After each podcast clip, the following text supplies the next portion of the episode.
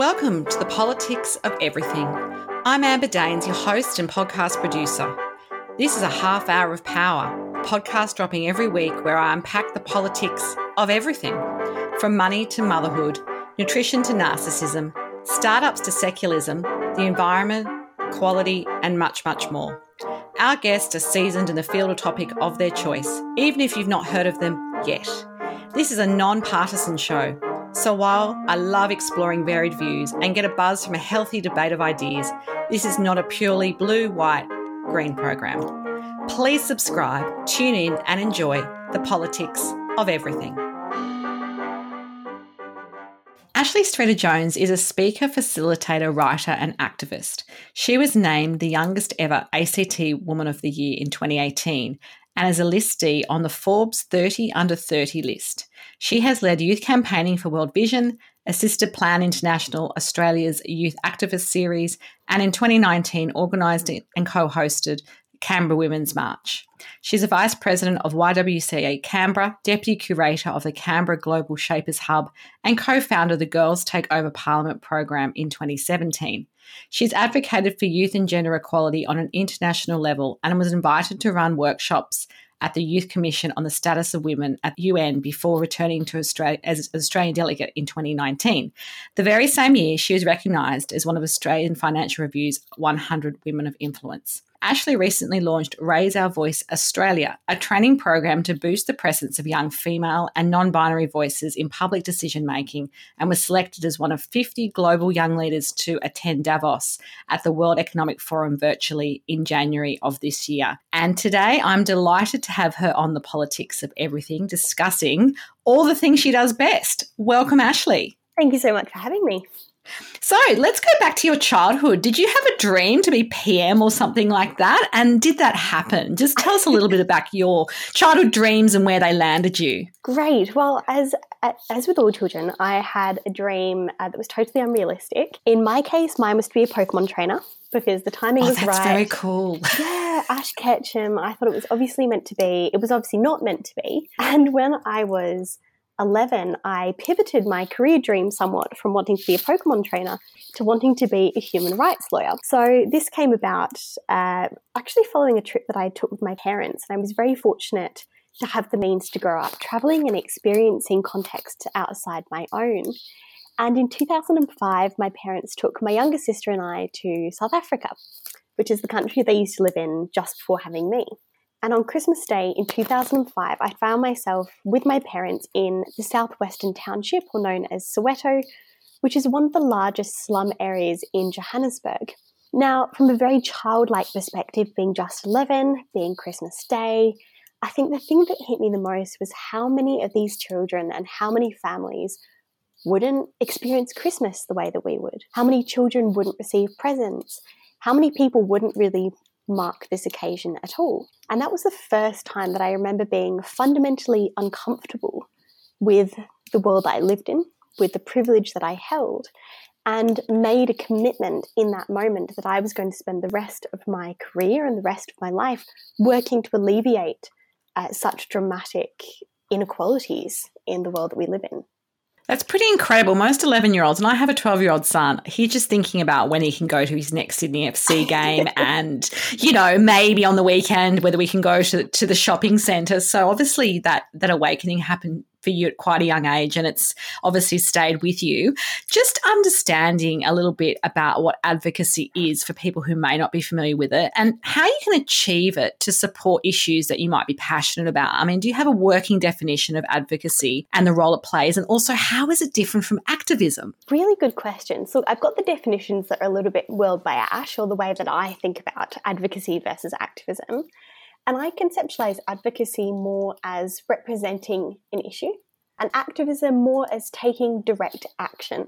So there's an argument to be made that activism is also advocacy, but advocacy could be raising awareness of an issue, having conversations about an issue, writing a letter to your member of parliament, Whereas activism could be trying to create structural change within a particular system or running for office or something that, that has a little bit more of that go out and get them type vibe. Like a practical element almost yeah, Yeah, much, much more practical. And again, activism is a form of advocacy. And arguably, both of these things need to work together in tandem to create change. Yeah, they, they go hand in hand. So, an advocate can obviously identify issues that affect people's lives and support causes to bring about that change in the particular areas that they're working on.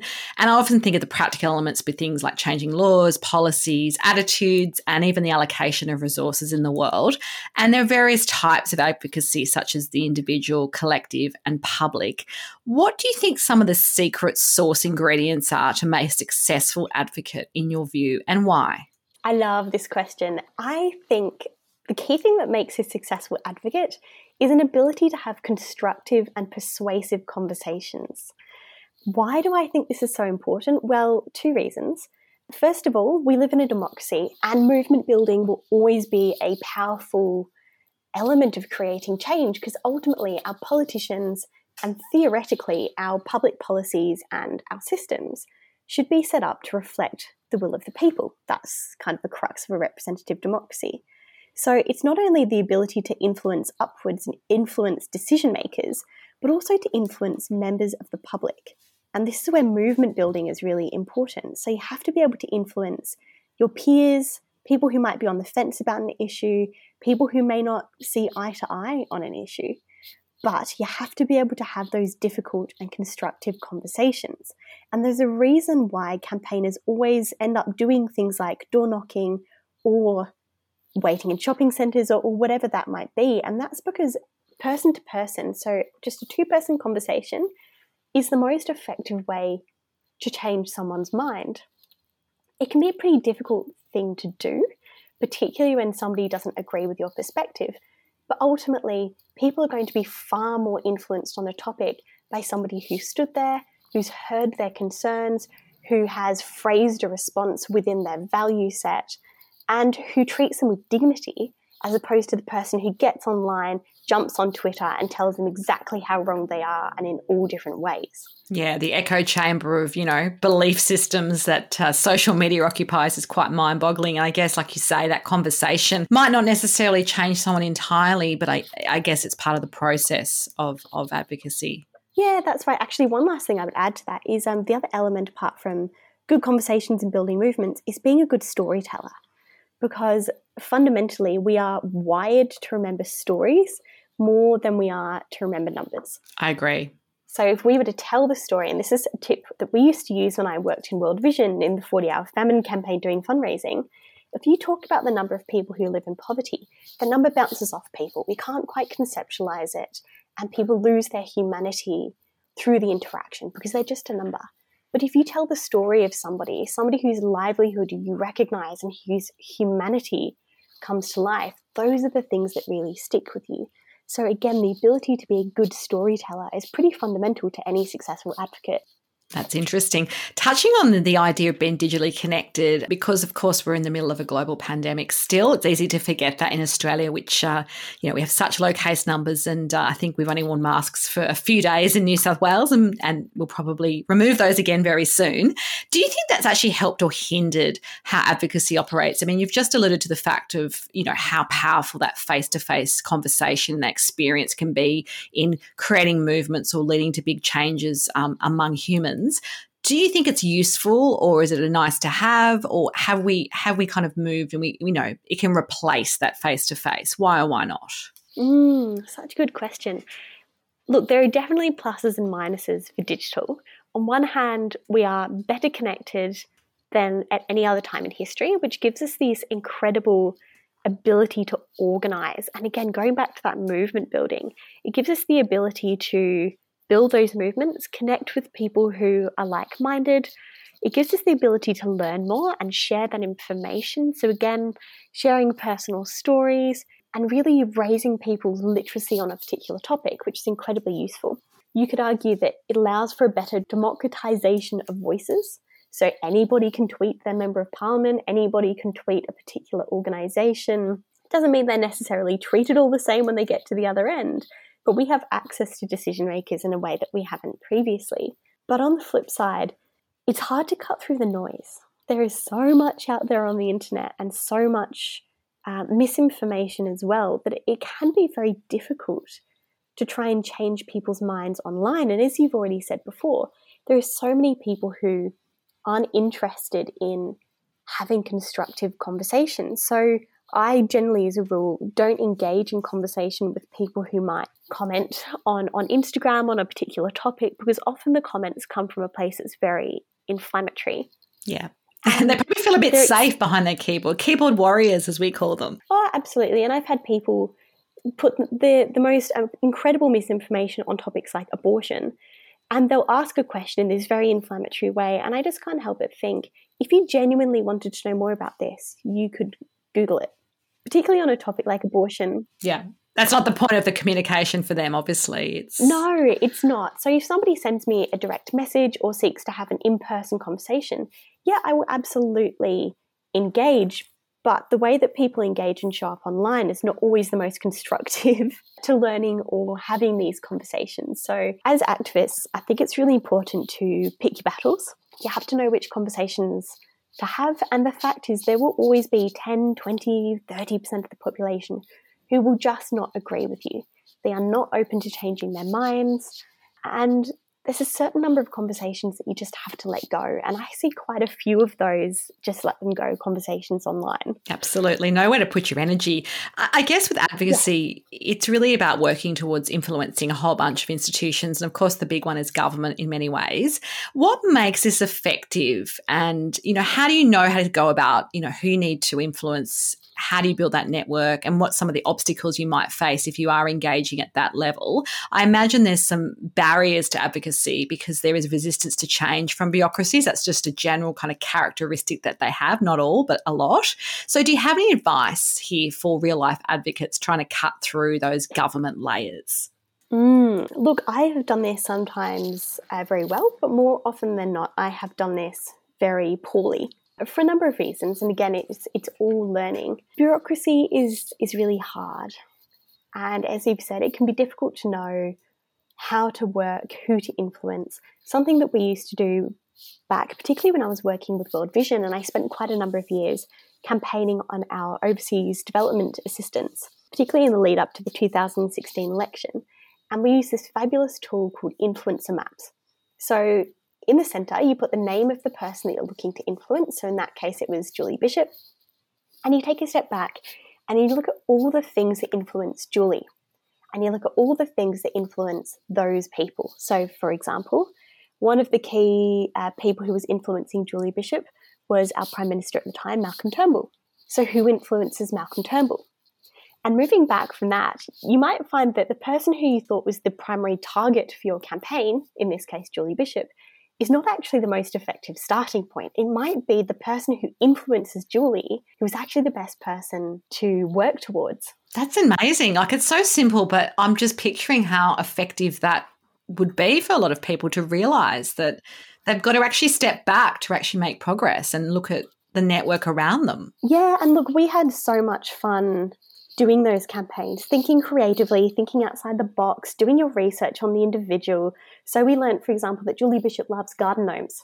So our campaigners in WA. How did you learn that? That sounds like something you'd have to like really dig deep to find. People are incredible, but again, the internet, incredible resource. So people got into the habit of giving her Campaign for Australian Aid branded garden gnomes. Interesting or when you're talking about the portion that Australia spends on its aid budget, people would do things like bake giant lamingtons and ask people what portion of the lamington they thought represented our aid budget. And when we cut off the portion it actually represented, people would make comments like, oh, that's so stingy, I want more Lamington. And we'd say, yeah, so do we. So let's talk about what we're campaigning for. It's a very it's a very tangible and fun way to really engage, I guess, as well, rather than just having a pamphlet thrust at you or, you know, some information which you may not be ready to receive. It is. And these sorts of things also allow you to influence the media cycle because of course the media like stories that have good pictures that are quite different. So, part of it is also knowing the media cycle and knowing your moment. And as activists and campaigners, sometimes we can be in control of that and we can create the moments per se. But sometimes you also need to be incredibly reactive. And I've also worked on campaigns where we thought we were building up to our crux. Something happened, like a change in prime minister, for example, and all of our work was null and void in that moment. Wow. That's, that's, a pretty that's a pretty tricky thing to sit with. It's a little bit heartbreaking but, to be honest. oh, it is. But again, part of that and cutting through is having to be flexible and agile and understanding what other forces are out there. So again, having that influence map and knowing, for example, for a minister, DFAT is going to be one of your key departments. What are the things happening with DFAT that you need to be aware of? Yeah, no, that's that's really fantastic. It's very strategic too. You know, it's just a different different way of thinking about it. It is. So I guess the, the other part that I would mention is knowing knowing your cycles. So that might be media cycles. You know, when is the best time to try and get press for something? Sending out me- media releases the day before or the day of, making sure you've always got good pictures, all those sorts of things. Knowing which publications your influence, your the key person you want to influence reads. So again, we were going right. What does Julie Bishop reads?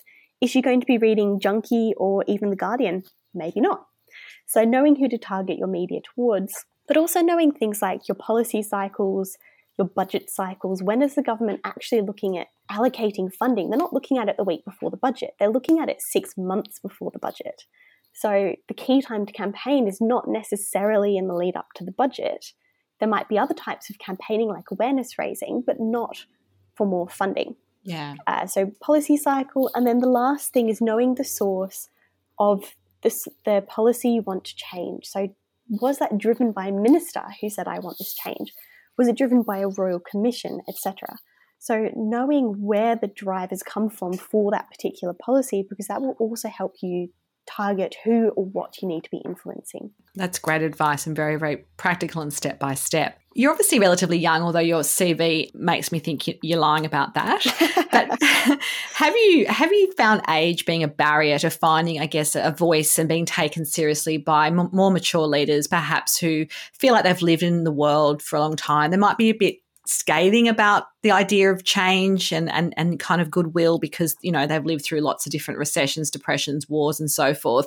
And even issues like gender inequality and our pay scale, you know, differences between men and women, and even representation in parliament, which is something I'm very passionate about. I mean, it feels like things don't move that quickly. How have you made sure that you, you've been, you've been relevant to, I guess, a wider audience and, and advice that you have to keep yourself motivated as you as you keep advocating? uh, again, a really good question. This is something that at times I've done really well, and at other times I haven't. So some forums like Davos, it can be hard, I think, to get that look in and be taken seriously.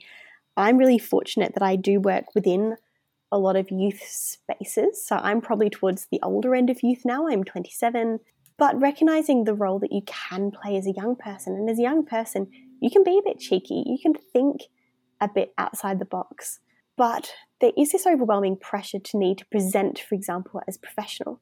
So anytime I was meeting with a member of parliament, I would really make an effort to dress up, to put a blazer on, which again is such a shame because putting on a blazer doesn't impact the value that you can add to anything, but it can influence how people feel about you when you walk in a room, and it can influence how seriously they take your message, which is endlessly frustrating. Particularly when you note that a lot of youth leadership is relegated to informal spaces. So we don't see a lot of young leaders being given leadership positions in government. We're still missing a lot of young people from parliament, and that becomes even more dire when you look at young people of colour, young women, young gender diverse persons, etc. Absolutely. So, have you stayed motivated? Obviously, you've learned as you've gone, but there must be times where it's been hard and you felt like it's a bit overwhelming, and maybe, you know, the return on investment of your energy and your time and your ideas has maybe not been reciprocated. Look, to be honest, I woke up this morning and was feeling critically unmotivated. Critically unmotivated. I was feeling really flat this morning and was looking forward to this conversation. But even before this conversation, I got a phone call from someone in my networks who was doing incredible work in the gender and politics space. And it's such a good reminder that the thing that I love is potential.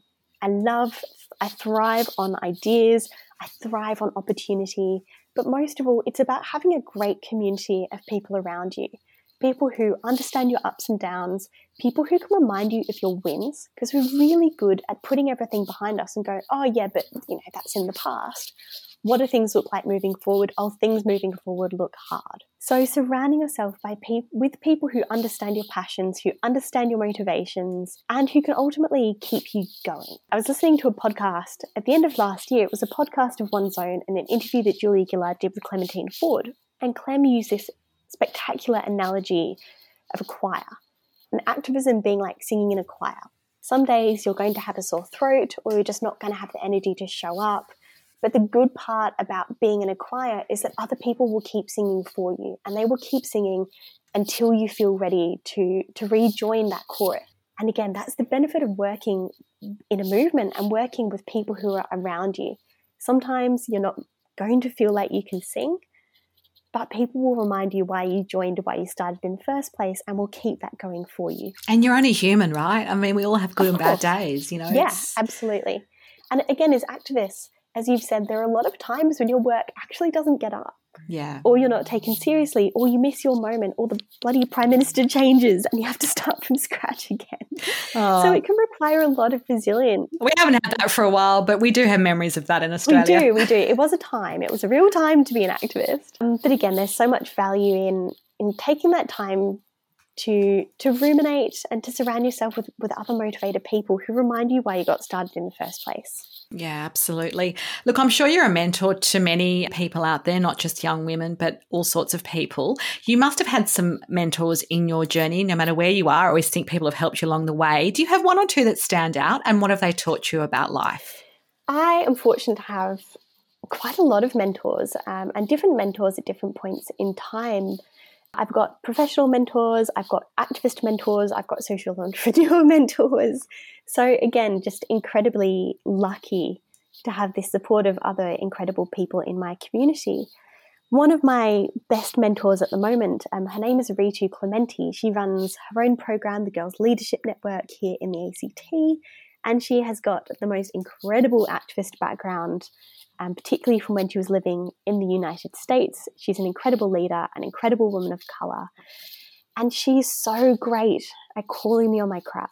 And I that's what you need sometimes a butt kicker, I call them. It is such a valuable trait to have in a mentor, and I'm somebody who is quite risk averse, quite down in the details, and she will always stop me and go, Ash, lift it up, lift it up about six levels. This is not stuff you need to be worrying about. You don't have foundations in place. How can you already be doing risk mitigation when you haven't pulled your head up and really affirmed a strategy. And she was so fundamental in me being able to start Raise Our Voice Australia because she sat me down and said, Ash, you've been talking about this for months. Are you going to do it or not? And if you are going to do it, I will sit down with you every week. I will sense check. I will brainstorm. I will support you to get where you need to go. And if it wasn't for her, I really don't think I would have brought it to life. So I value her mentorship and her friendship so much, and I'm so grateful to have somebody who is invested in me like that. Absolutely. So, if you could choose a favorite book, song, or film, what would it be and why? And it doesn't have to be something political and serious. I, I often get really interesting answers from people, and that's what makes this, this bit fun. okay, I'll give one of each. There's quite a few films that pop to mind, but one that just makes my heart sing is Pride. It was on Netflix for a limited release fairly recently, and it's about the gay, gays and lesbians against the support the miners. So it was a movement back in Wales under Margaret Thatcher's prime ministership. Oh, I remember this. Oh. That's amazing. I do remember. I remember that film, and I remember how it made me feel, and just looking back at that time as well. It is incredible, fabulous. I absolutely adore it. And why do you love it? Do you think it just speaks to you, or what is it about the film? I think it does. It's it's a lot of passionate young people. Uh, it's the conservative Welsh communities and Welsh women in particular who then take on that leadership role. It's looking at how they came together to again build that movement, and it's how they saw past their differences and focused on their humanity. And I think there's something so fundamentally wholesome about that. It just, oh, it makes my heart sing. Oh, that's fantastic. Just to wrap up today, what would be your final takeaway message on the politics of advocacy? My final message would be stay passionate and stay resilient. Stay passionate because oh, passion drives everything. Passion will get you from A to B, passion will keep you motivated, and surround yourselves with uh, similarly passionate people. They don't have to share your particular passion, but that energy of passion is palpable. And stay resilient. Yeah. Well, again, activism takes work. And to create good change, you want it to be systemic, but systemic change or cultural change is by far the hardest to create. So keep your hopes up high, keep your head down low. Oh, that's such great advice. And you are definitely wise beyond your years. We're almost 20 years apart, but I didn't feel like that at all in this conversation, which is why I wanted to get you on to the program. You have been listening to the politics of everything. If you want to connect further with Ashleigh, there will be some details on the show notes, as always. And until next time, keep well. Thanks so much for listening today. If you've enjoyed the politics of everything, I thrive on your feedback. So please add a short review and share the podcast with your network through Apple, Spotify, and all the usual suspects. I'm always on the hunt for new and diverse guests, so if you or someone you know has a fresh idea you're busting to get out there, please email me at amber at amberdaines.com and my crew will get back to you very soon.